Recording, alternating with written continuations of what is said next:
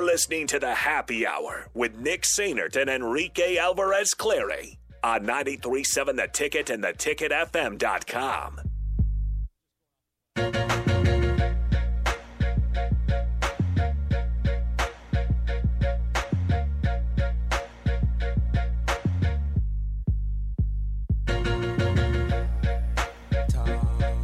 Back here on the happy hour extended version today. We're getting more and more uh, thoughts on what we need to call our text bag, message satchel, message bag, message Big Mac sack. Um, they, people are saying call it the knapsack. People are saying call it just the satchel.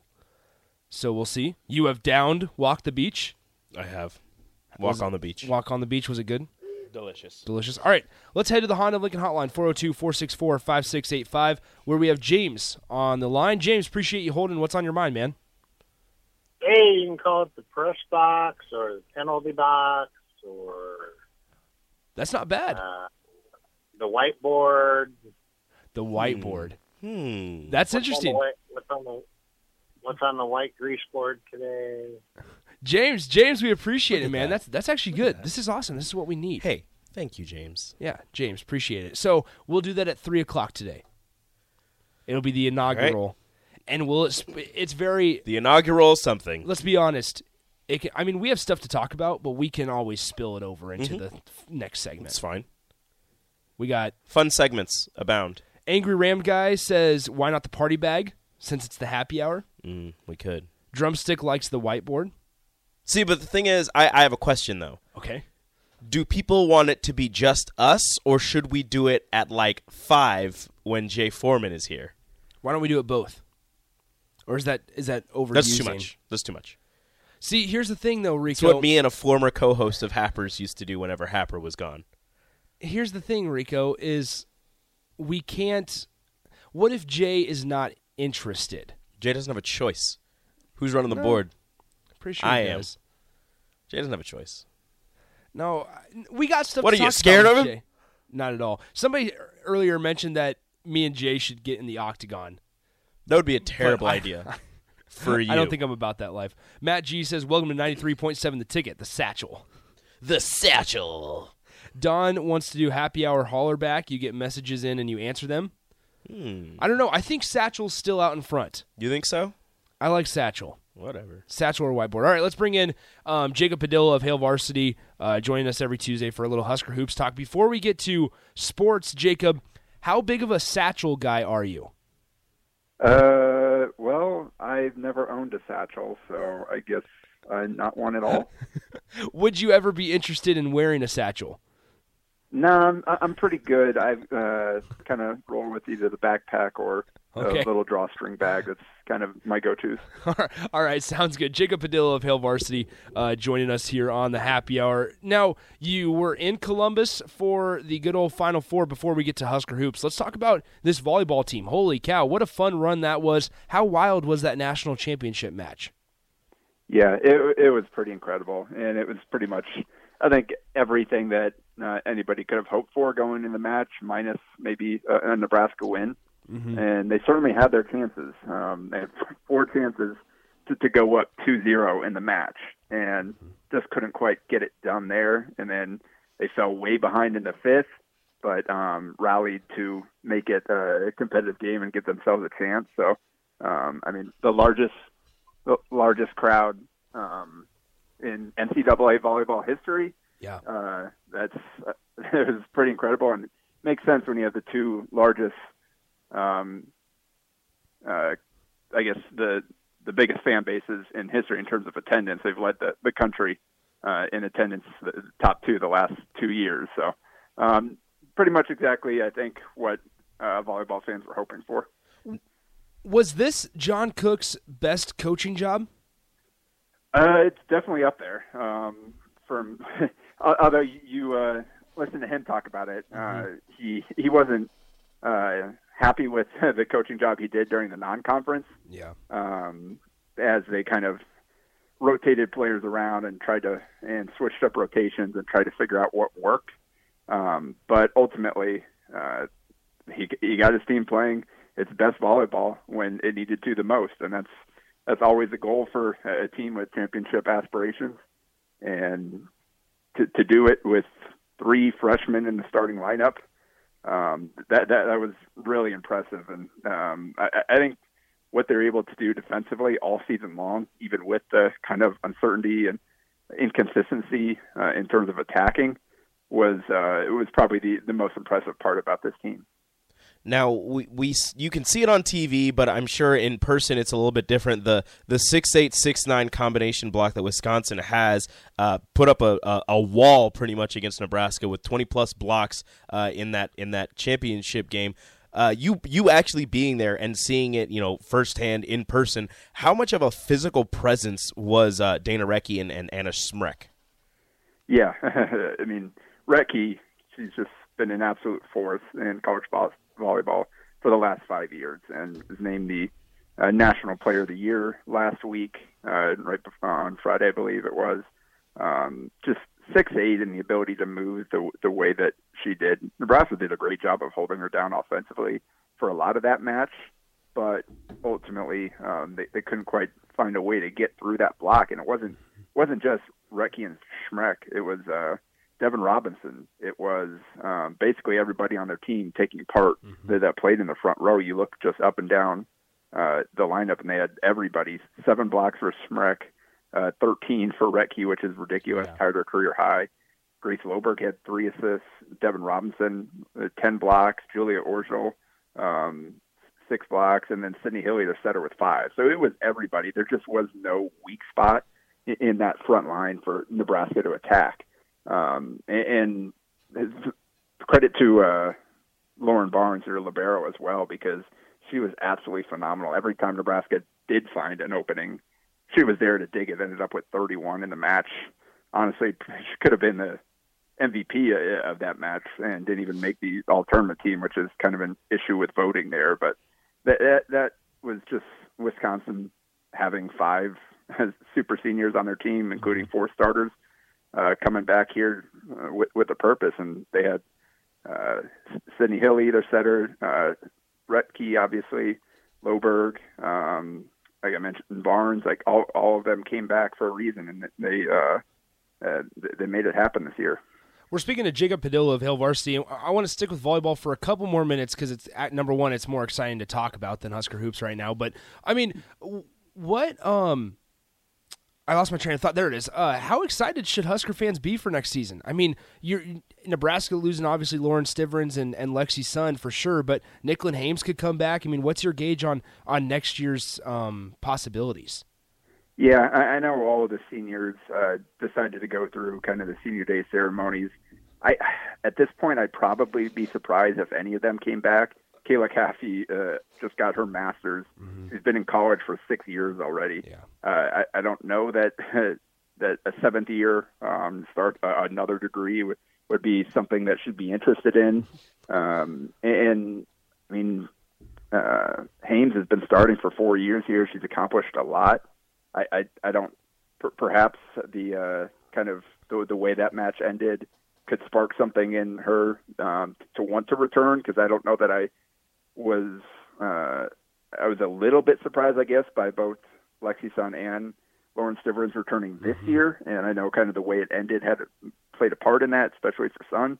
Um, but I, I think we're probably we're definitely I think looking for new starters at middle blocker and probably at, at setter. We know if Hames does move on, it's going to be Kennedy Orshow. Yeah. It's just a matter of how quickly can she get up to speed. She was the number one recruit in, in this 2021 class and we, we got a we got to see a little bit of her at the beginning of the season with when Hames had the ankle injury, and she certainly put up some numbers. Uh, she's coming off a torn ACL, um, so I, I don't know that she was totally a hundred percent. She she just got cleared like during preseason practice, so um, she didn't have a whole lot of, of full go practice under her belt when we got to see her. So now she'll have um, a full year plus, a full year in the spring um, in, in the program to kind of help prepare her. So I, I think Cook probably feels pretty good uh, about that situation if Hames does move on. Obviously, you'd love to have uh, a fifth year uh, starter uh, if you can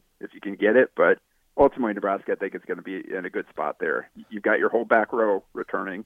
You've got four of your five pins returning, and you're adding uh, the number one pin in the, this next class coming in as well, and Maddie Kubik's sister Hayden. Uh, I think the the biggest wild card is what happens at that middle blocker spot. Yeah. If Caffey does move on along with Stivrins uh, and along with Callie Schwarzenbach, you're looking at z- pretty much zero experience. Kalynn Meyer played a little bit this year, uh, but not a ton, and Rylee Gray redshirted this year. So those are the two that are coming back, and then you add probably the two best middle blocker recruits in the country in um, uh, Bekka Allick from Waverly, in-state player, and then Maggie Mendelson, who is the dual sport That's right. uh, player that uh, um, reclassified from 2023. She was the top middle blocker in that class. Decided to move it up to 2022, and she'll play both volleyball and basketball at, at Nebraska. So you're going to be really young, uh, but really talented at that position, and that'll probably be the biggest position battle heading into next season. Okay, last volleyball question because it just came to my mind. How surprised were you at the departure of Tyler Hildebrand, and, and how do you think they fill that spot? Do they promote a guy like Jaylen Reyes, or do they find somebody else? Well, that, that's kind of the that's the the downside of uh, uh, recruit or hiring and developing highly uh, highly qualified coaches. Is you, you're going to have to keep finding new ones to replace them because they're going to get hired away. Yeah. And Cook's been he, he's gotten pretty good at this over the last few years, just with uh, the number of his assistants that have gone on to, to get good jobs at Chris Tamas and Dani Busboom Kelly and Kayla Banwarth and, and now Tyler Hildebrand most recently.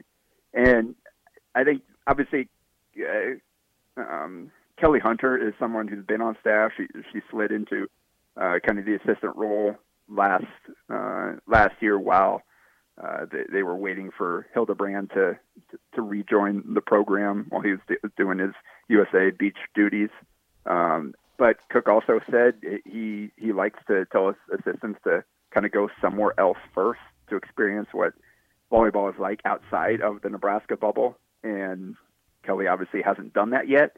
Um, so I, I don't know if she's at a place where she'd be ready to step into that role, but um, I think she'd certainly be considered. And then outside of that, um, Jalen Ray is already um, he's he uh, he.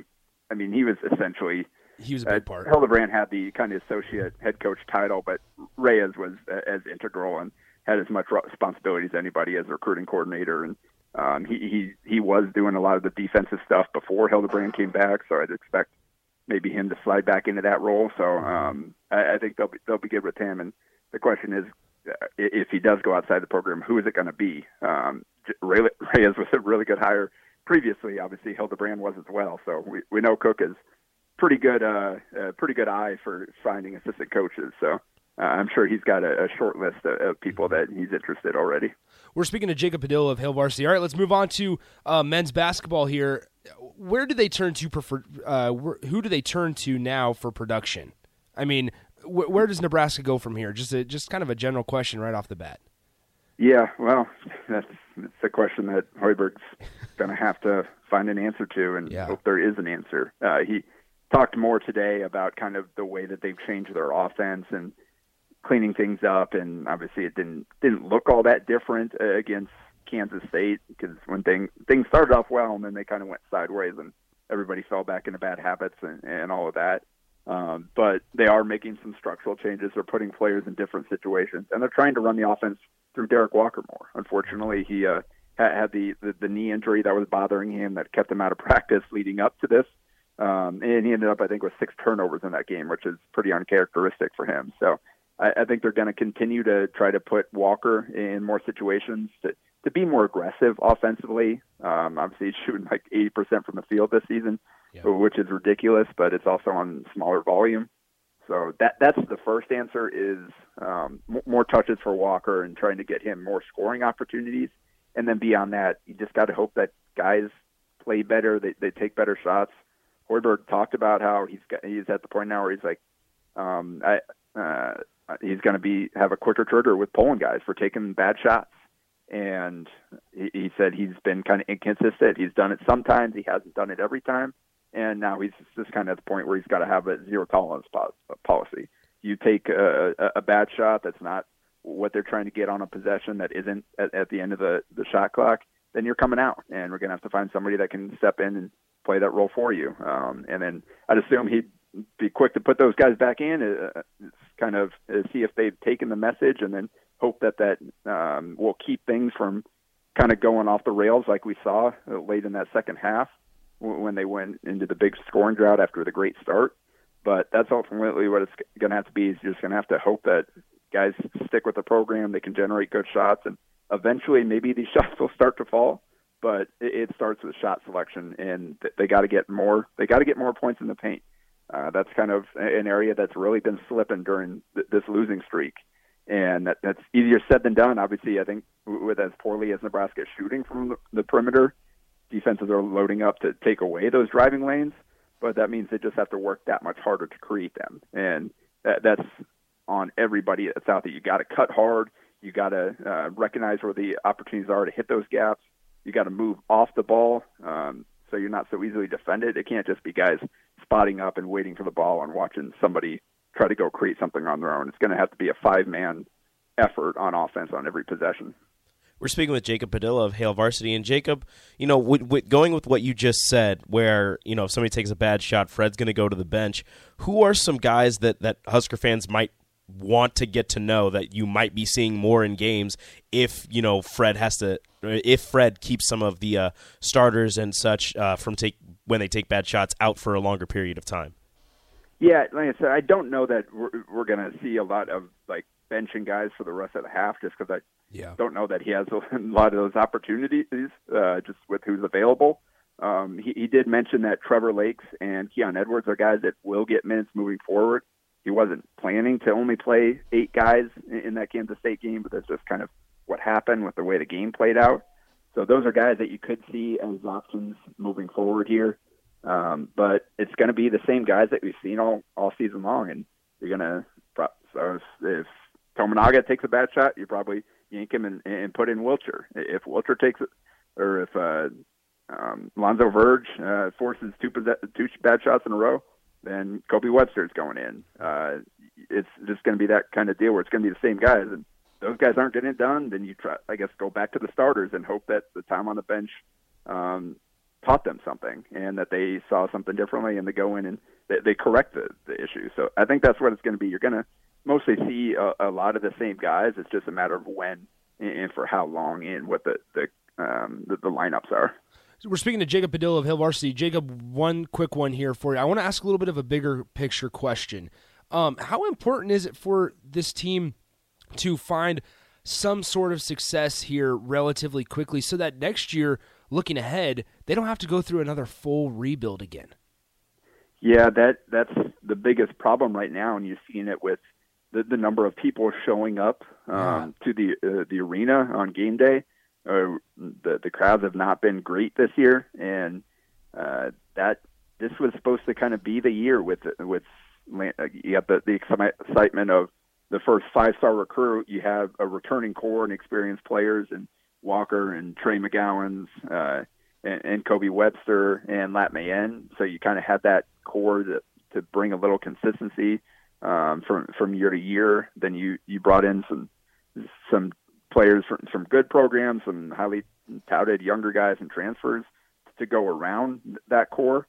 And this was supposed to be the year that uh, they, things clicked a little bit more, and they're in danger of um, failing to capitalize on that momentum, both in terms of the fan support and getting people in the arena and getting the fan base fired up uh, about Nebraska basketball again, and getting wins that will allow them to recruit at a high level moving forward you look at the lineup here, and most of these guys that are playing key roles are probably going to be gone next year. Yeah. I mean, Keisei Tominaga is the uh, Keisei and CJ are the guy, the two guys that you can probably count on being back next year. Um, those are guys that still have eligibility that aren't going to be facing that extra year of eligibility conversation that um, you probably I don't know that you're going to see a guy like Derek Walker come back for another year at his age. Um, so you're probably going to be losing a lot of these guys. So this is this was a really important year, and so far it has not gone at all according to plan. So they're going to have to find some way in, in Big Ten play to turn things around, or, or things could get rough, both in terms of the number of people showing up and the recruiting efforts mm-hmm. uh, and all that moving forward. Yeah, it's good. They got a game against uh, Kennesaw tomorrow that going into the season we didn't think was going to be all that important. Now it's it's a pretty monumental game. All right, appreciate the time as always, Jacob. Uh, enjoy the uh, rest of your week. Have a Merry Christmas. We'll talk to you next Tuesday. Same to you guys. That is Jacob Padilla of Hail Varsity. Appreciate him taking the time. Yeah, I want to ask that bigger picture question because now we're getting to that point where it's going to be full go into Big Ten conference season. And if, if they can't find success, obviously you have to deal with attrition every single year. But when you're losing, as as many programs find out, when you're losing, it's harder to keep guys around. All right, let's take um, a timeout. We'll come back, wrap up wrap up the two o'clock hour next on the happy hour. Download our app by searching 93.7 The Ticket in your app store to stay in touch and listen all day long wherever you are. More of the happy hour is next on 93.7 The Ticket and theticketfm.com.